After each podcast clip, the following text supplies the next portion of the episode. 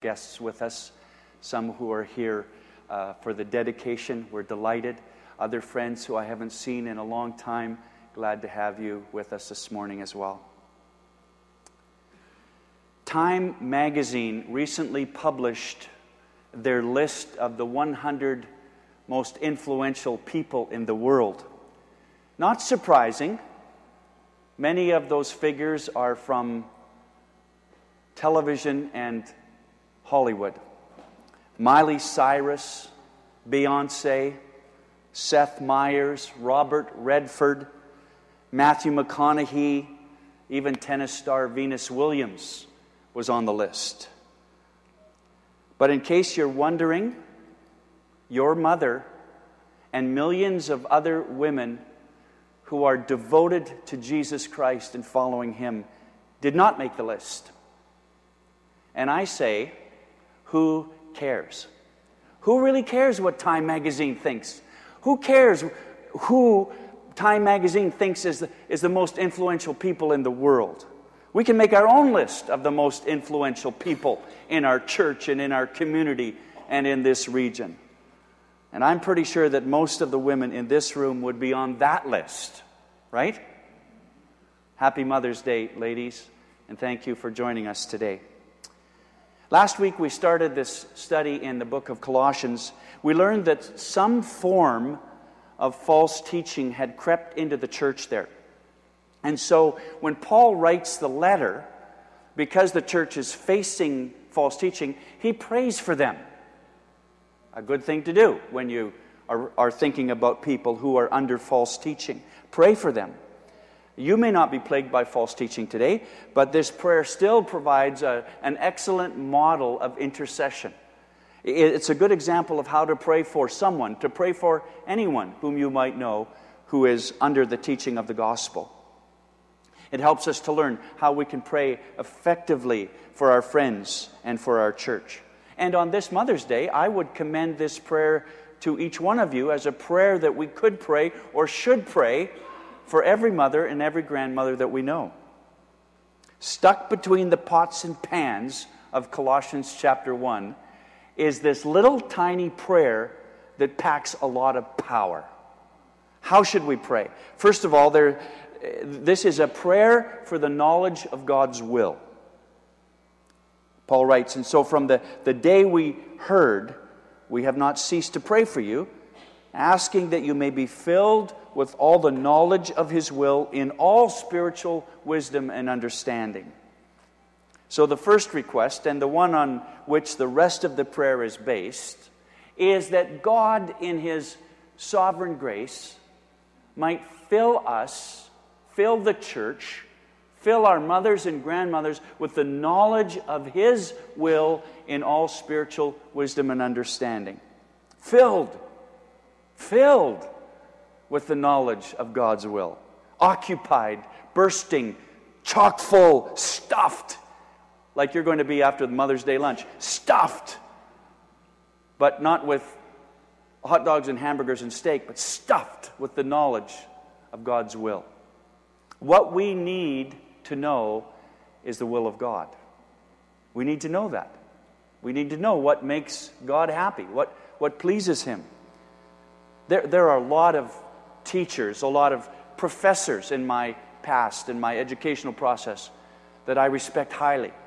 And I've learned so much from so many different teachers and authors and pastors and missionaries. But with all due respect, when it comes right down to it, what I need to know is the will of God, not the mind of man. And what you need to know is the same thing. You need to know the will of God. And so Paul prays for this young church composed of men and women and, and, and young people and teenagers and boys and girls. And that's why I believe we can take this same model prayer and pray it for our church. Because we're men and women and boys and girls and teenagers and young people. So we should pray this prayer for our church and our friends and our, our families. Such knowledge of God's will is the, the foundation of Christian character and conduct. If you go over just, just a couple of pages to Colossians chapter 4, in this verse, verse 12, you see this emphasis on the will of God repeated again. Epaphras, who's one of you, Paul says, a servant of Christ Jesus greets you, always struggling on your behalf in his prayers. What's he struggling over? Why is he struggling? Well, that, that, that they may stand mature and fully assured in all the will of God. Wow. I'd love to have that prayer answered in my own life. He wants us to be fully assured in all the will of God. So, God's will, God's will, should penetrate our thoughts and our emotions and our affections and our purposes and our goals and our plans and, yes, our pocketbooks. When we stand fully mature or, or mature and fully assured in all the will of God, then Satan's work cannot overwhelm us or undo us, and we will stand before the Lord in grace and peace, and Jesus Christ will be triumphant. That's why the writer of Hebrews says in chapter 10 you need to persevere so that when you've done the will of God, you'll receive what He's promised. So that, I guess that begs the question how does one know the will of God so that he or she can do the will of God? How do you know what God's will is? Well, in, in Matthew chapter 22, a group of religious leaders, they're trying to, they're trying to trick Jesus, but they ask him questions about, about the resurrection. And, and Jesus responds to them and says in, in Matthew 22, verse 29, You're wrong because you know neither the scriptures nor the power of God. So the implication is clear. If they knew the scriptures, they would understand the will of God concerning resurrection. But because they don't know the scriptures, they can't understand the will of God concerning resurrection. So the will of God is revealed by the Word of God, which is inspired by the Spirit of God. And all of those things work in tandem. If we want to know the will of God, we need to know the Word of God. The will of God for your life cannot be known apart from the Word of God and the Spirit of God. Be wary of people. Be wary of teaching that says, I don't need the scriptures, I commune directly with God. God speaks to me and I speak to people. Seriously? Seriously. God speaks through His Word. That Word speaks to people. People share what God has said, not what they've thought of. The will of God for your life cannot be revealed by anyone but the Spirit of God through the Word of God. The Spirit of God always agrees with the Word of God. Okay, so don't flog it to death, Leno. Move on. So, part of our prayer today is for the knowledge of God's will, which comes through the Word of God, motivated, catalyzed, inspired by the Spirit of God. This model prayer is also a prayer about worthy conduct. In, in, in, verse 9, he begins this prayer by asking that we may be filled, filled with the knowledge of God's will. Why? He explains why in beginning in verse 10. So that we might walk in a manner worthy of the Lord, fully pleasing to him bearing fruit in every good work, and increasing in the knowledge of God. May you be strengthened with all power according to his glorious might, for all endurance and patience with joy, giving thanks to the Father who has qualified you to share in the inheritance of the saints in light. He has delivered us from the domain of darkness, woohoo, and transferred. Oh, that's not in there, but it fits He's delivered us from the dominion of darkness and transferred us to the kingdom of His beloved Son, in whom we have redemption, the forgiveness of sins. So the word walk in verse 10 is a word that's used symbolically to describe a person's conduct or their behavior. We need to be filled with the knowledge of God, verse 9, so that we walk in a manner that is pleasing to the Lord, so that we conduct ourselves in such a way that God is honored and we bring honor and fame to his name. So the second part of Paul's request is built on and grows out of this request for the knowledge of God's will. You can't live a worthy life and you can't please God apart from following the will of God, which you learn about through the Word of God. So you see, the Hebrews saw an absolute connection between knowledge and, and, and behavior. And in fact, they, from their perspective, a person did not really know something unless they did it. A person didn't really understand and have knowledge of something until they lived it out, until they walked it out.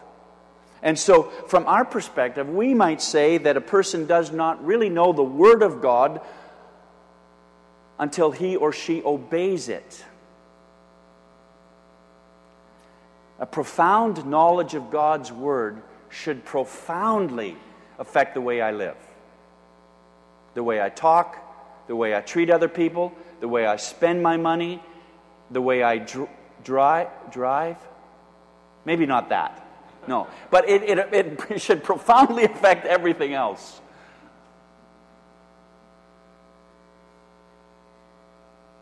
It should affect us first by bearing fruit in every good work. Good works are the result of God's gospel grace in our lives.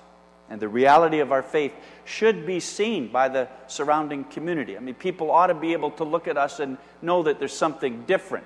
Not weird, hopefully, but different.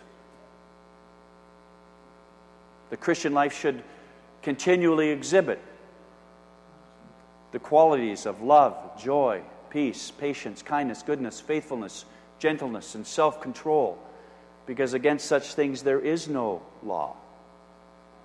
Bearing the fruit of the Spirit and bearing fruit of good works. Why? Because we're created in Christ Jesus to do good works. We also walk in a manner worthy of the Lord when we're increasing or when we're growing in the knowledge of God. And this is, this is where Paul begins his prayer. This, this walk, uh, it, Paul begins to pray for this so powerfully in, in, in the beginning of his prayer.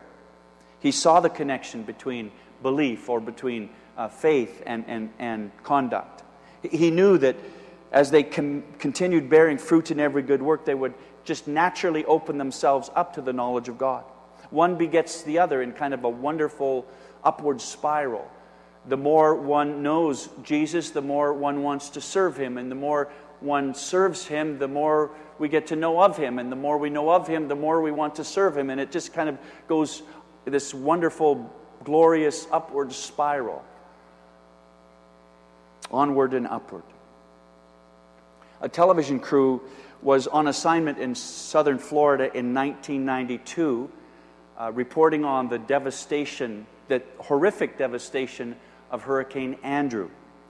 In one scene, amidst the devastation and debris, there was one house still standing on its foundation.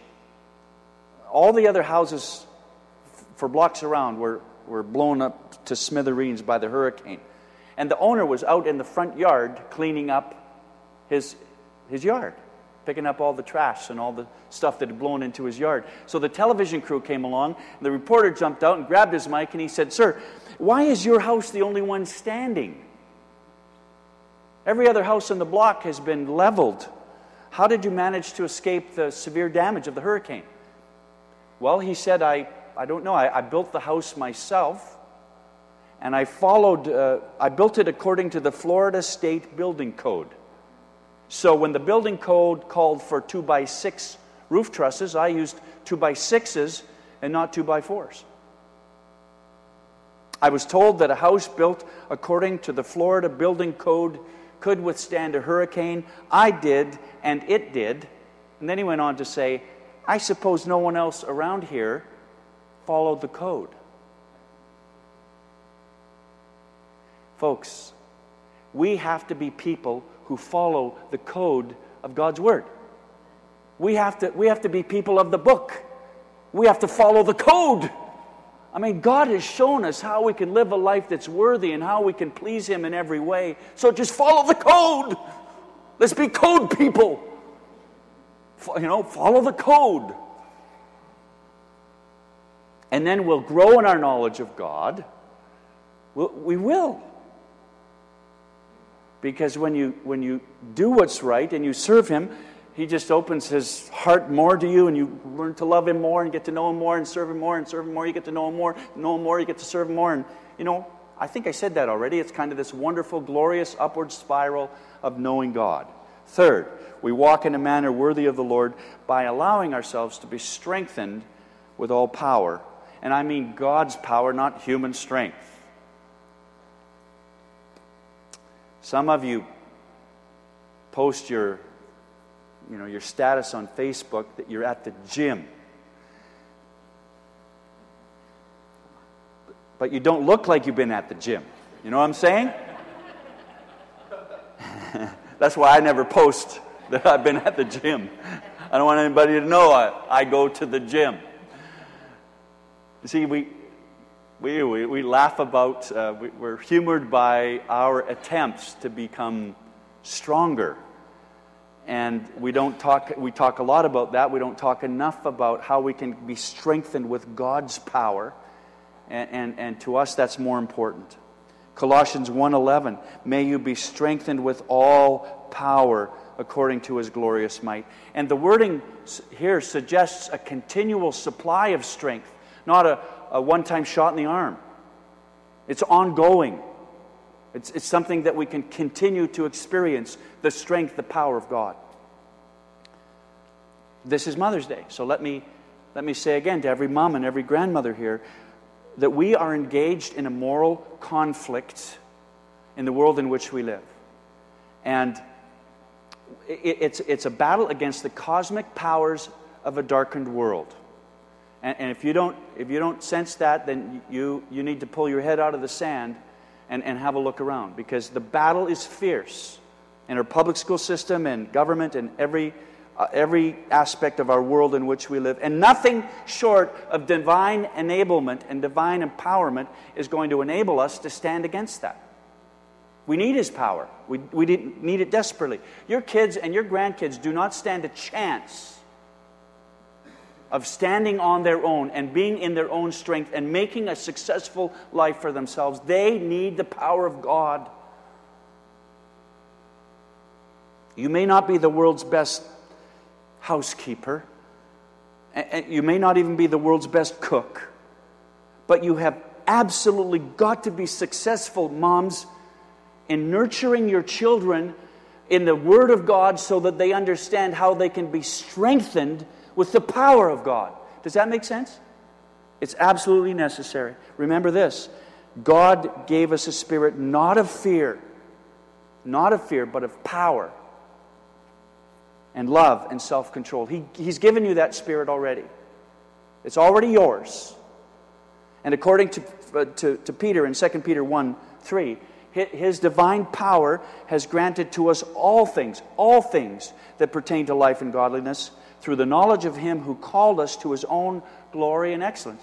He's already given these things.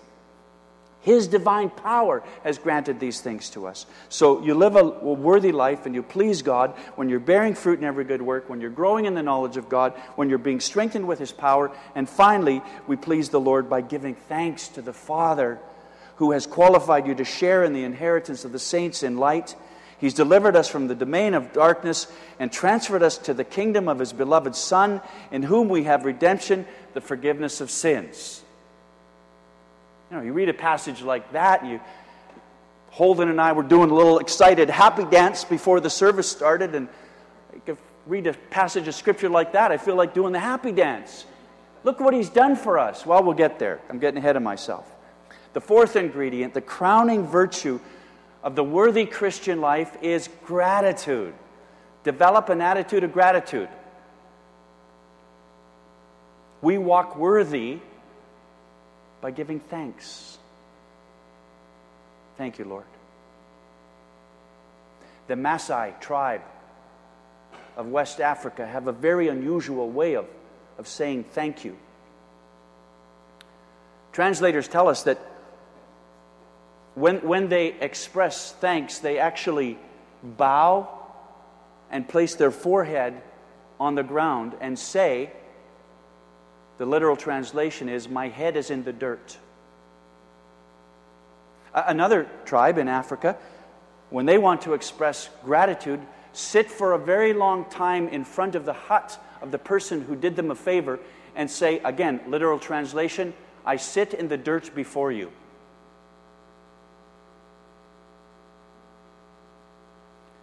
Where's he going with this? I have no idea. Think about it. Head in the dirt, sit on the ground. Two radically humble acts as ways of saying thank you. At its core, true biblical thanksgiving is an act of humility. It's just an act of humility. It takes none of the credit for itself. It just says, Thank you, God. So today, let's humble ourselves before God and let's give Him thanks. For what? Well, He's qualified us to share in the inheritance of the saints. God has qualified us. There's nothing we do to qualify ourselves. God qualifies us. It's a gift, it's a work of God. Let's humble ourselves today and give thanks because God has rescued us from the dominion of darkness. He's delivered us from spiritual ignorance and falsehood and sin. God has rescued us from all that. Woohoo! Let's give thanks. Furthermore, He's brought us into the kingdom of the Son He loves, in whom we have redemption, the forgiveness of sins. Now we can all do the happy dance.